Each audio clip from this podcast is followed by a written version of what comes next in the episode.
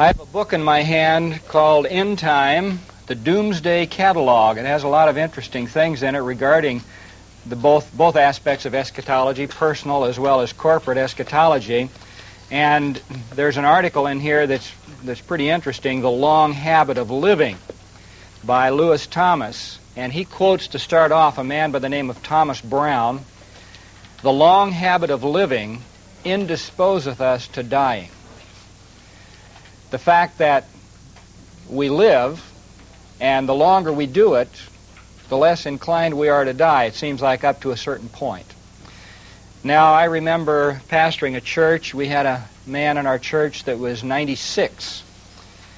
And I went to visit him one day, and I was specifically there to ask him to say a word to the fathers on Father's Day. We were having a father daughter breakfast on Father's Day morning. And I asked him to come and say a word to the fathers with his long years. He had been a successful father and businessman and Bible teacher. He had taught junior boys till he was past 80, so you know about what kind of a man he was. Uh, I don't feel like I can handle him now. But in doing that kind of activity for the Lord, he had achieved a great deal of wisdom, and so I wanted him to share a little bit of that.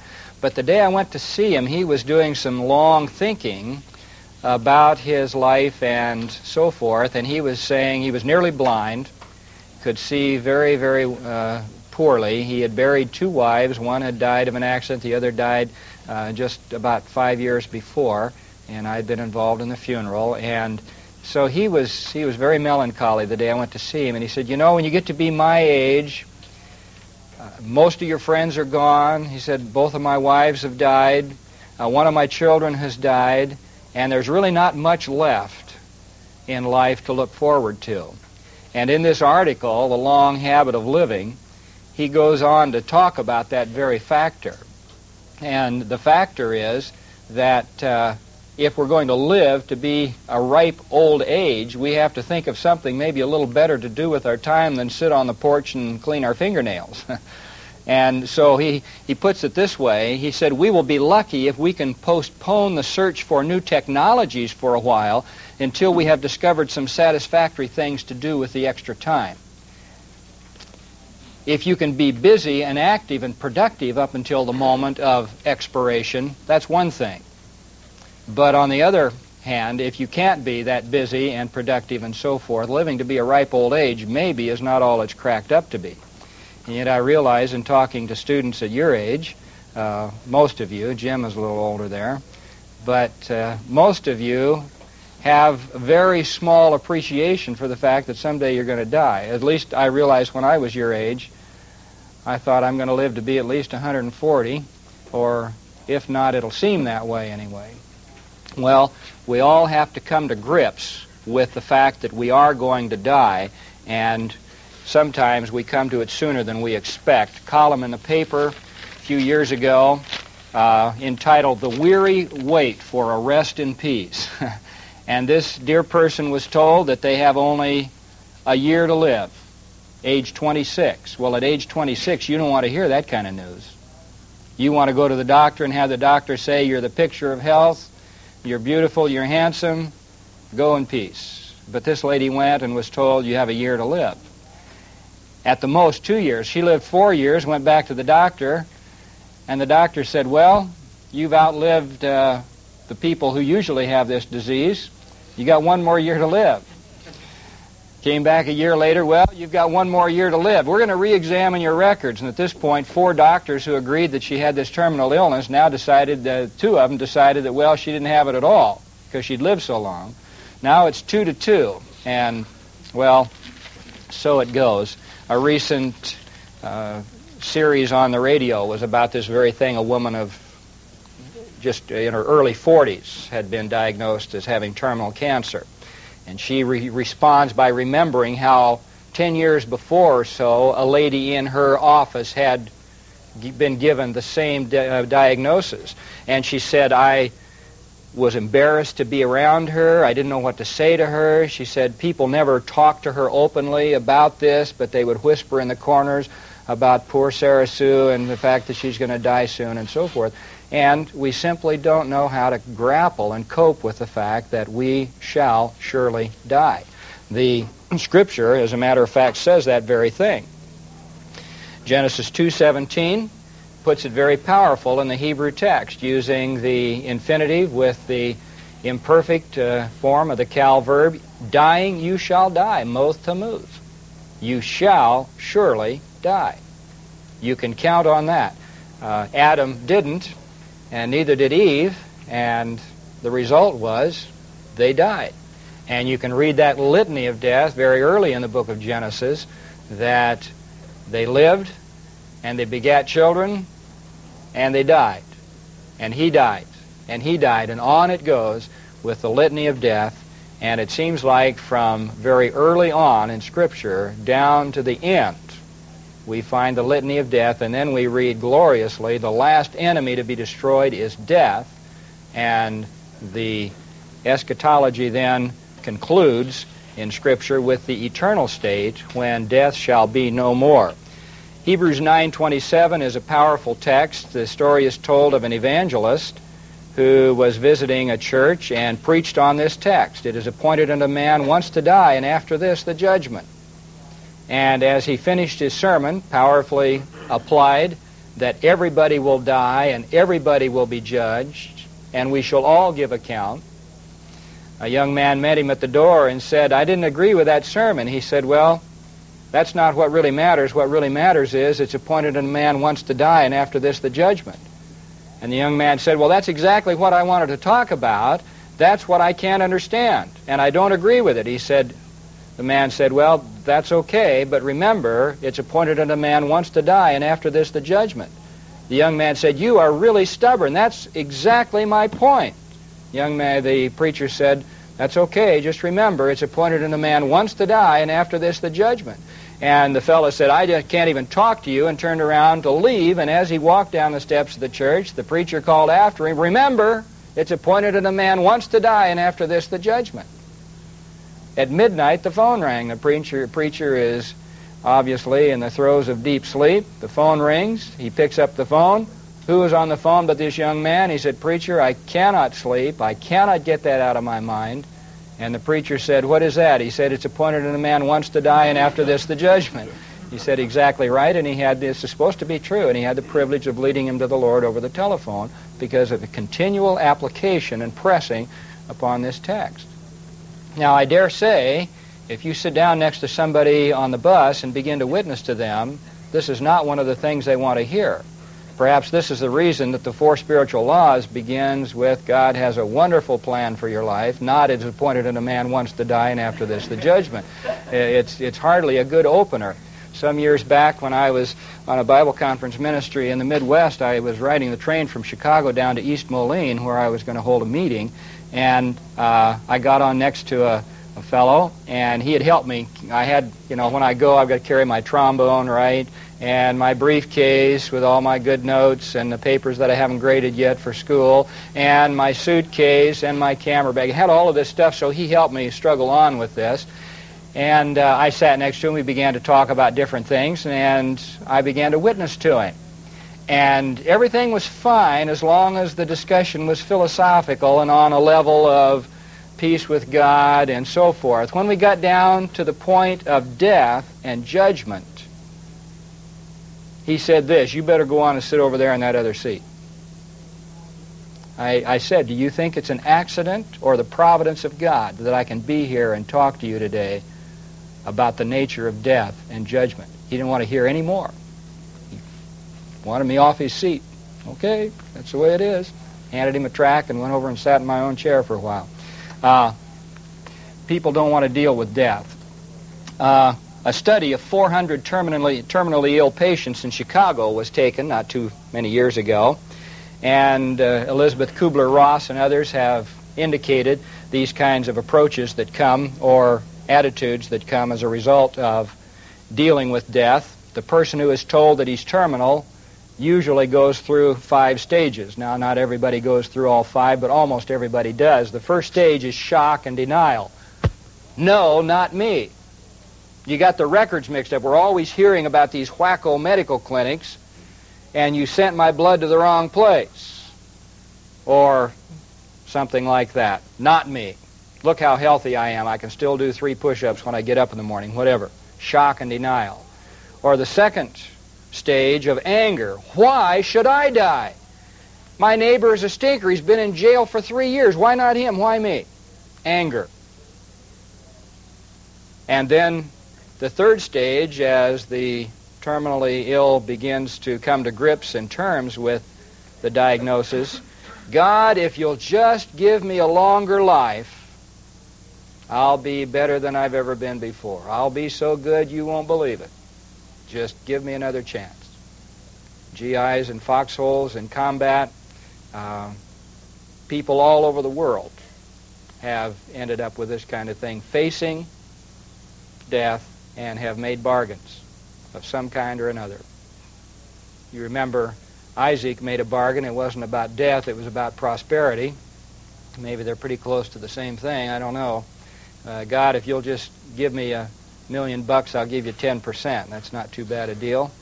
Uh, and uh, so somehow, God, if you just treat me right, let me live a little longer, then I'll be a good fellow. And then fourth, the depression. Depression. It's come, there's nothing I can do. I went to visit my father on his deathbed, and he was at this stage, whereby he was in a state of depression and could see no way out and he was 62 at the time, looking forward to retirement. He and my mother were going to move up in this area, and we were going to go fishing and hunting together and all that good stuff. And he was going to be close to the grandchildren, so forth and so on. And as I went to visit him, all of these things came up. My response to him was, none of us have any guarantee of tomorrow. I said, Dad, this is the first time I've ever seen you in the hospital. This is the first time I've ever seen you sick in bed. You've had a healthy, strong, happy life. And you've enjoyed the work that you've done.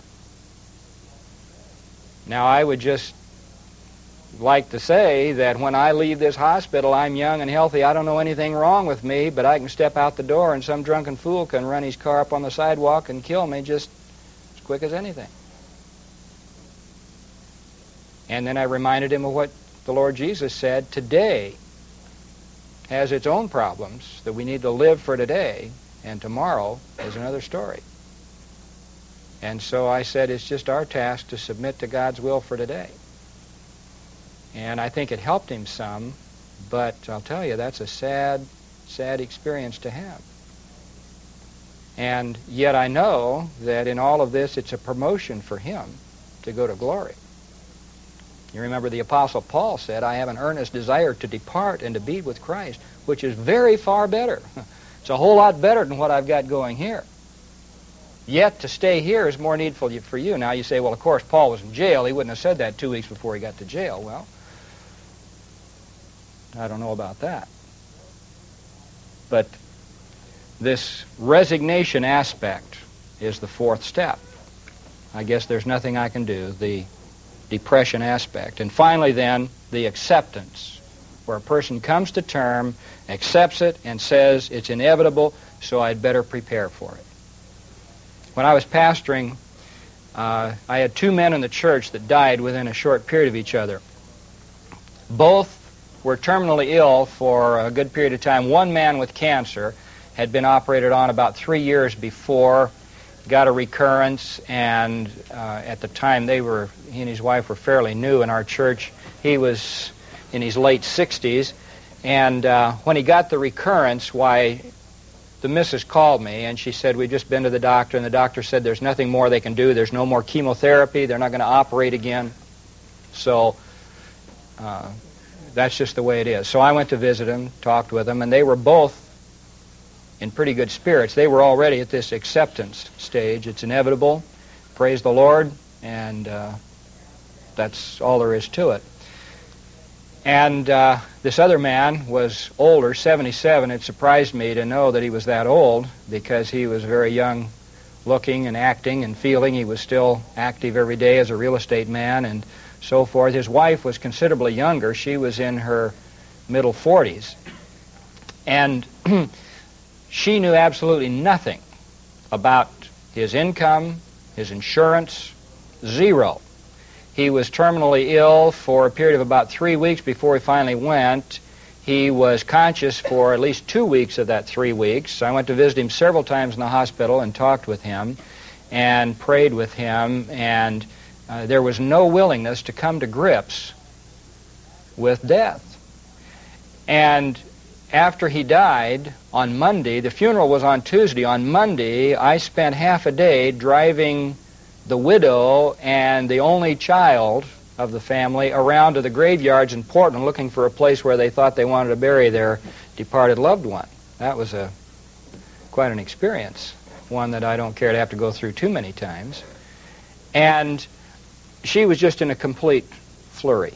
She knew nothing about anything, none of his affairs. He'd made no provision. There was no will, no nothing.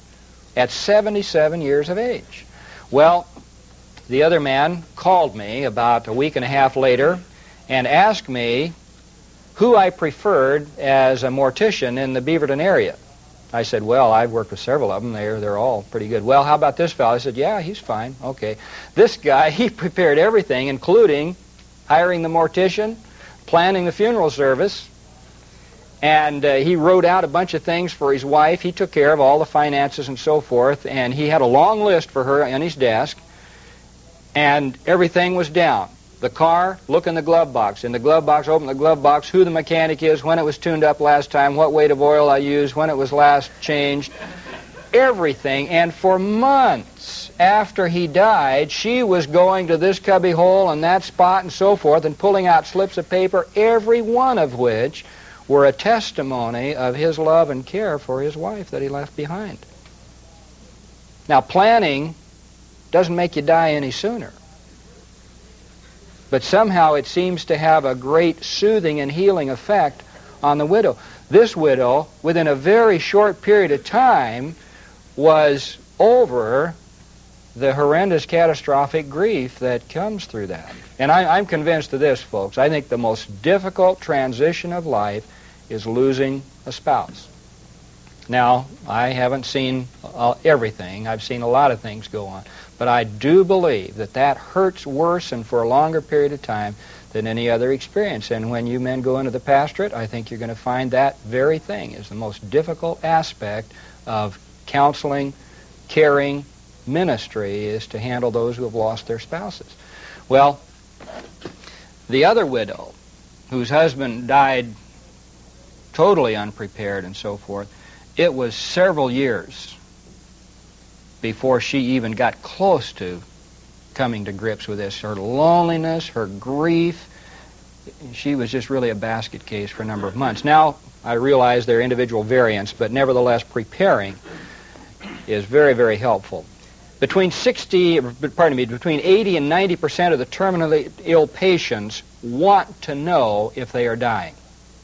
Shoot straight with me, doctor. Am I or aren't I? And yet, doctors in about the same percentage, 80 to 90 percent, don't think they ought to tell them. And yet the doctors themselves want to be told, if it were they. Interesting. A friend of mine told me one time he was sitting with a lady whose husband was being operated on, and the doctor came rushing in. He said, I'm sorry, Mrs. Smith, your husband just died, and turned around and left. And he said, There I sat. What are your next words going to be?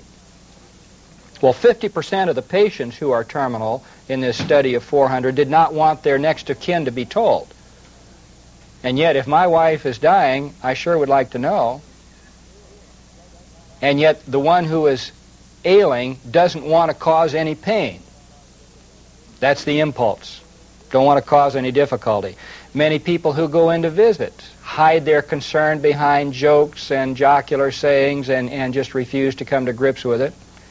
Uh, I remember reading one terminal patient's reactions, and he said only one person that came to see him could he really, now this was all secular, no reference to God or anything, only one secular person could he really understand uh, and, and appreciate. And this person came in, sat down and looked at him for a minute or two, a friend of his from work, and then he said, better you than me.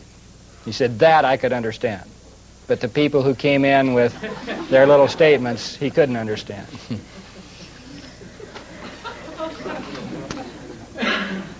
uh, a pastor's wife of a church that I know, she was a great hospital visitor. She would go with her husband to the hospital and sit there and regale the person, the patient, with stories about how many people she knew that had the same thing they had that died a terrible, gasping, painful death. I mean, there are some things to do and some things not to do, and that's one of them, right? A British study indicates that people fear dying in pain more than they fear death itself, and I think that's in general true. Uh, in this in this book here, by uh, an article is is in here about uh, the pain of dying. That is, when you're in the process of dying. A memoir by David Livingstone about his own experience of near death in Africa. He was crushed in the chest by an attack of a lion now, when you get between the lion's jaws, you don't usually come out very well. However, in the last instant, a lucky shot from a skillful friend with a rifle killed the lion and saved Livingstone's life. Later, he remembered the episode in clear detail. He was amazed by the extraordinary sense of peace, calm, and total painlessness associated with being killed. And he constructed a theory from this that all creatures are provided with a protective physiologic mechanism switched on at the verge of death, carrying them through in the haze of trans- tranquility. Could very well be. The book Life After Life by Moody. I've got another book at home that was earlier written more from a Christian perspective, the death tales of a number of different people, seems almost always to speak of that very thing. There is a certain peacefulness and equanimity at this point of death. The dying process, however, is something else. Well, specifically, I've got six things that may be of some practical help in counseling people who are terminal and helping people to get through the process. First of all, your task as a minister of the gospel is to talk to the doctor and ask for the straight scoop. And sometimes it's difficult to get it out of them. When my doctor, when my uh, father was terminally ill, I immediately asked to speak to the doctor and he kindly gave me a few minutes of his time, but he would not specifically say that my father was terminally ill with cancer. Now, he knew it as well as anybody else, I suspect. He's the one that had opened him up. And I said, well, uh, can't, you, can't you operate again? Now, here's how he told me my father was terminal. I said, if you didn't get it all, can't you, can't you operate again? He said, to operate again on a man in his condition would be merely cruel. So that to me said, this man is terminally ill. There's no point in any further medical care.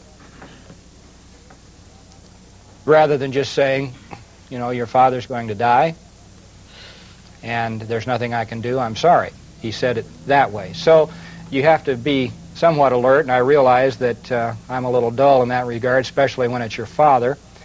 And you do need to talk to the doctor, ask for the truth, and then find out if he has informed the patient or the family. What has he said? And maybe you won't be able to get it from the doctor. Maybe you'll have to talk to the family, talk to the patient. And believe me, very difficult, and you need to be extremely tactful at this point. Secondly, don't double talk the patient. Be kind, be matter of fact. If they ask if they're going to get to die and you know they are, tell them. Now, you heard the story about the fellow who was on a trip and he called up and he asked the, his neighbor, he said, Well, how's everybody at home? He said, Everybody's fine, but your dog died. And he said, My dog died? Good night, that's terrible. You know how I love my dog, my favorite hunting dog. He'd do everything for me. And he said, furthermore, why couldn't you be a little more tactful when you told me? The guy said, what do you mean tactful? The dog is dead and that's it. He said, well, I know, but at least you could break the news to me a little easier. And he said, what do you mean easier? He said, well, you could tell me he's sick. And I say, what do you mean sick? And well, I took him to the vet yesterday, and the vet said he wasn't very good. And I say, what do you mean not very good? And well, he died today, and I mean, that would help me get through it. the guy said, Well, okay, I understand. I'll try to be more tactful in the future. He said, How's mom? He said, Well, mom isn't feeling too good.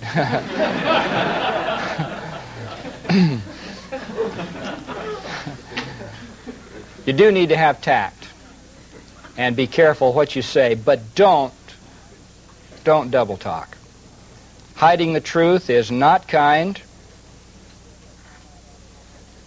And you need to be careful to find out really how much the patient understands about himself. I remember a young lady had a hysterectomy in a church where I was an interim pastor, and one of the dear deacons of the church was visiting her, and that's one of the first things he wanted to know from her. Did she know that she was going home with Jesus? And she smiled and said yes. She had young children. Youngest child was a six-year-old girl. But that's so important to find out so that they can deal with that. Thirdly, inform the inform the family tactfully. I, I don't think it's a help to keep them in the in the dark. I think they, they should be told. Now you may feel differently, and that's up to you. Every man's got to skin his own skunks, as Abraham Lincoln said, and uh, but I really believe the family deserves to know and needs to know. Fourth, read the scripture and pray with people. This is so important. People grieve.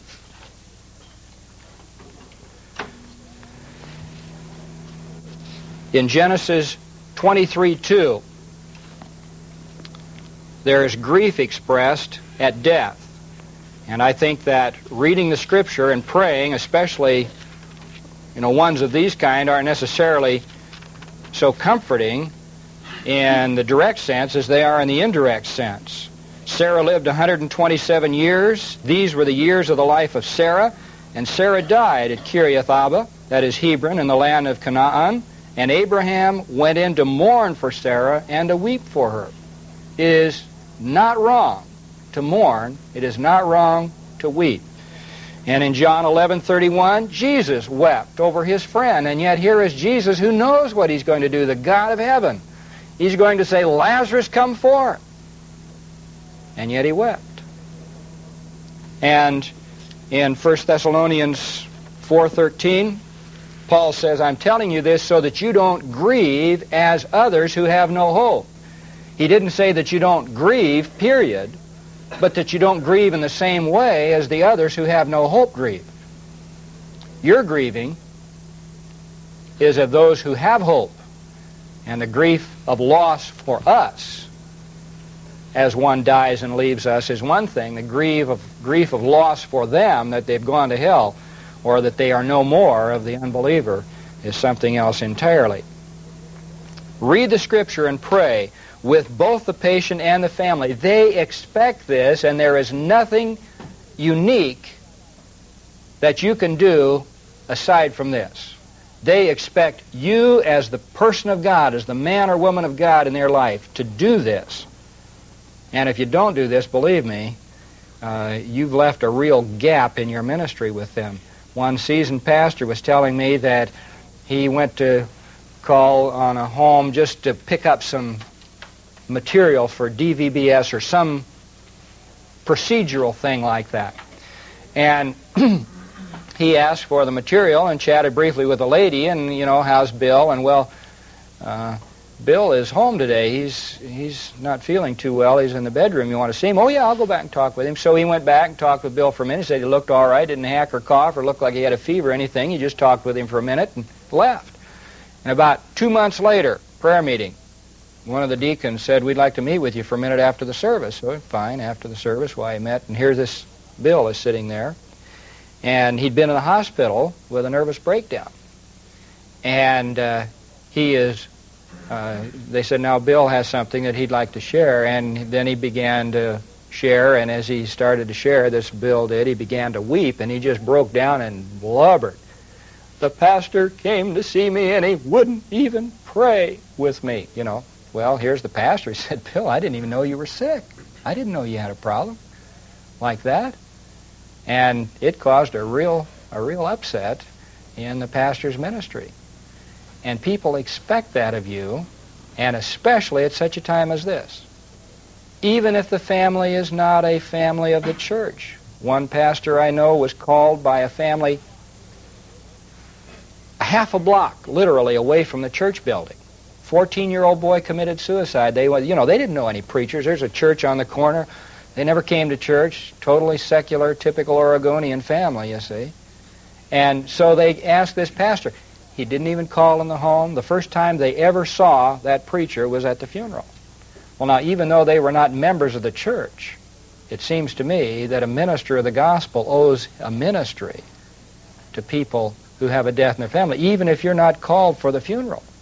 If there are people in the neighborhood, try being a good neighbor. Try being a, a human being in, in, in humanity, just stopping by and sharing what you can share. And this is your unique ministry, the hope beyond the grave, and the ministry of the gospel to those who are suffering. And believe me, people's hearts are tender at a moment such as this when they are grieving, and uh, we face the mystery of death together. And the gospel has great power at such times as this. Fifth, some teaching from Scripture as you carry on your ministry. Some teaching from Scripture from time to time about death and dying and wills and preparation. After I went through that experience at the church with those two men, one who was so well prepared and the other who was so utterly unprepared, I spoke on it at a prayer meeting one Wednesday night, and I said, I don't want to ever go through that experience again. And I hope every man in this congregation, and every woman for that matter, will care enough about your loved ones to prepare like this one man did prepare. Get ready for it. And everyone here should be ready for it. You need to have a will. Like the old saying is, if you don't if you don't have a will, the state has one for you. What about your young children? Who's going to care for your children? Supposing you and your wife going out for dinner and you're both suddenly killed. You think your parents are going to get them? Oh no. Your parents live in California. You got three little children at home. Your parents are going to get them? No, they'll put them in some home here in town. Who knows what kind of upbringing they'll get? Got godly parents, godly friends. You want to take care of your children. You get a will and you put that in there. Two, two factors, care of the estate and care of the heirs. And that needs to be de- designated because if you don't do it, the state will put them into who knows what kind of a home, totally secular or whatever. They may love to go to Sunday school and so forth at this point, and I'm sure they do. But if they're put into a secular home where Sunday school is the last thing on the agenda, they may never see the inside of it again without a lot of hassles with the state and so forth. And your parents may never have opportunity to minister to those children. See, a lot of terrible things can happen. You need to need to be aware of that. So teach about death and dying and mourning and so forth. And a Sunday school discussion or prayer meeting discussion will often let you know the level of thinking in the congregation. Where are they? What are they thinking about with respect to death and dying? Are they dealing with it at all? I had a man in my congregation dying of cancer. He was sick in bed. Uh, within two weeks, he was dead, and I went to went to visit him, and I said, to kind of try to open up this whole discussion of the seriousness of what he was facing, I, I asked him, I said, what is the Lord teaching you through all of this? And he made some jocular response that showed he was not even willing to come to grips with it. And so uh, when I prayed for him, I prayed that the Lord would really speak to him during this time, enable him to come to grips with everything that, seriously that he was facing and so forth. But I was never able to really get down to cases with him about death and dying. Here he, he knew he had cancer, had it for several years. He knew he was dying. He didn't want to talk about it. So, you need to do some teaching on it, and hopefully you can help your congregation get to a place where they will be more open. And sixthly, come to grips with your own mortality. You shall surely die. Your family, your friends, people die. And you need to, you need to handle that and realize that uh, it's not a tragedy. It's not the end of everything good. It's a promotion to glory. But nevertheless, it is the end of this. I have a friend in heaven, David Goodwin. David Goodwin was the pastor at East Moline, Illinois for something over 30 years. He died of cancer. I was with his wife the day that they found out that he'd had a reoccurrence of cancer. The first meeting I held in his church was about six months after he'd had uh, a serious cancer operation, and we chatted about it. And Dave was very open, and I mean, I was new. He didn't know me from anyone, but we, you know, it's one of those things where you just hit it off, become friends right away, and and he shared very openly about that. Excuse me, about that. And it was about five years later, I was holding another meeting in his church, and he had to go up to the hospital for tests overnight. And uh, I stopped by to pick up his wife and drive her up to the hospital. She wanted me to be with her when she heard the news. And the news was that reoccurrence, there was a blockage in the liver. And it was a year later that he was gone. I spoke later on in his church on my way back to Indiana one summer, and he had lost weight. And uh, this was written up by Les Flynn. Les Flynn is an author of, I don't know, 15 or 20 books, I guess. Les Flynn also was a, a good friend, and he tells a few things about David Goodwin. Last winter, he said he heard, excuse me, I want to read a little before that. Years ago in Canada, Dave Goodwin was my Sunday school teacher. During the summer, he would take us camping for a week and would supply all the food and even do the cooking. We boy, boys were supposed to help with the dishes, but when that time came, most of us, typical teenagers, were nowhere to be found. He would only charge a couple of dollars for the entire week, supplying not only the food, but renting the tent as well. It was during the Depression, and many of the boys could not afford to pay even a couple of dollars, but were still welcome. Somehow he would underwrite the cost. He became pastor of a small Canadian church and started me teaching my first Sunday school class. Later, when he became pastor in East Moline, Illinois, I became a member of his church and was ordained to the ministry in his church with him preaching the ordination sermon. David Goodwin. Well, he led Les to the Lord. He discipled him in the Lord. He preached his ordination sermon. Les became an effective pastor, and uh, later on he was asked to preach the funeral. He heard, he said, that Dave was ill, and when spring went by, we had not heard any further word. My wife and I decided to phone his home in East Moline. It was the first Saturday night in June, and his daughter, a young woman in her 20s, had moved from her job in New York City to be with her father during this time. She quietly informed us that her father had slowly declined. It was during this time that I passed through East Moline and spoke for him at prayer meeting night. His weight had gone from 180 pounds down to 90. He was confined to his bed most of the time, getting out of bed only Sundays just to deliver the sermon in his church. They would wheel him into the auditorium just before the sermon, and with his suit hanging on him, with a little table and mic, would faintly but bravely preach the word from his wheelchair. In fact, his daughter told us on the phone that that very afternoon he had performed two weddings from the wheelchair. She said, My father knows he's going to die. He knows he has cancer. He wants you to come out and preach his funeral sermon. Will you be able to do it? And so then she put her father on the phone and said he talked for a few minutes with him, and then in a soft voice he told me he knew he was going to leave this world soon. Then he said, I want you to take the service, and preached the sermon. During those final weeks he had preached, he had taken as his text from 2 Peter 1, Wherefore I will not be negligent to put you always in remembrance of the things, though you know them, and be established in the present truth, Yea, I think it fitting as long as, as I am in this body to stir you up by putting you in remembrance, knowing that shortly I must put off this body, even as our Lord Jesus Christ hath showed me. Moreover, I will endeavor that you may be able after my departure to have these things always in remembrance. For we have not followed cunningly devised fables when we made known unto you the power and coming of our Lord Jesus Christ.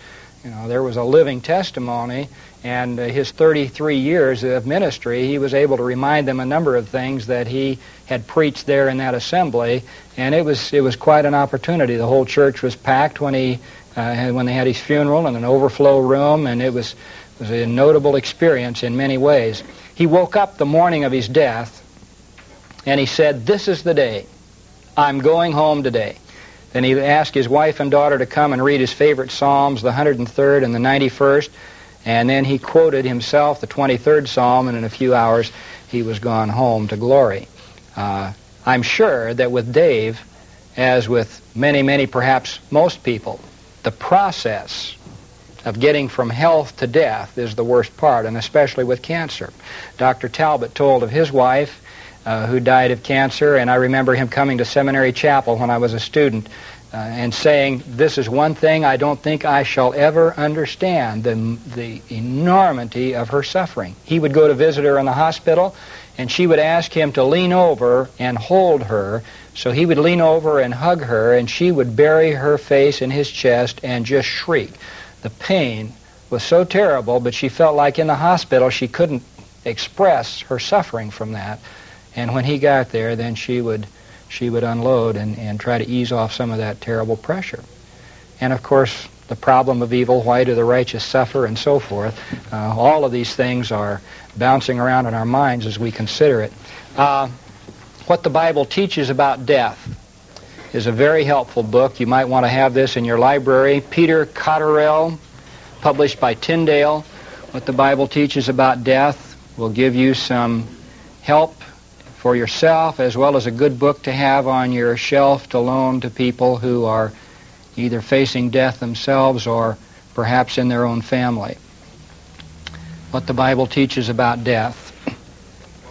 Now, on page 236 in Dr. Cook's notes, he speaks about physical death and has several things to say. Bertrand Russell was raised in a Christian home, at least professing Christian home. Bertrand, Russell was a great mathematician, philosopher, and atheist. His comment about death is this Brief and powerless is man's life.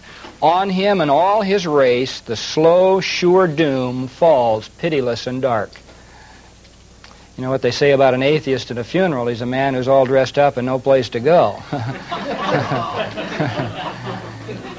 and if you watched any of what went on in Soviet Russia recently, uh, anything that is left is strictly on the physical influence or whatever level. Nothing of eternity whatsoever. And so Bertrand Russell, brief and powerless is man's life, on him and all his race the slow, sure doom falls pitiless and dark. But a believer, of course, has a far, far better hope than this. Well, the term death in Scripture is used in several ways to refer to physical death.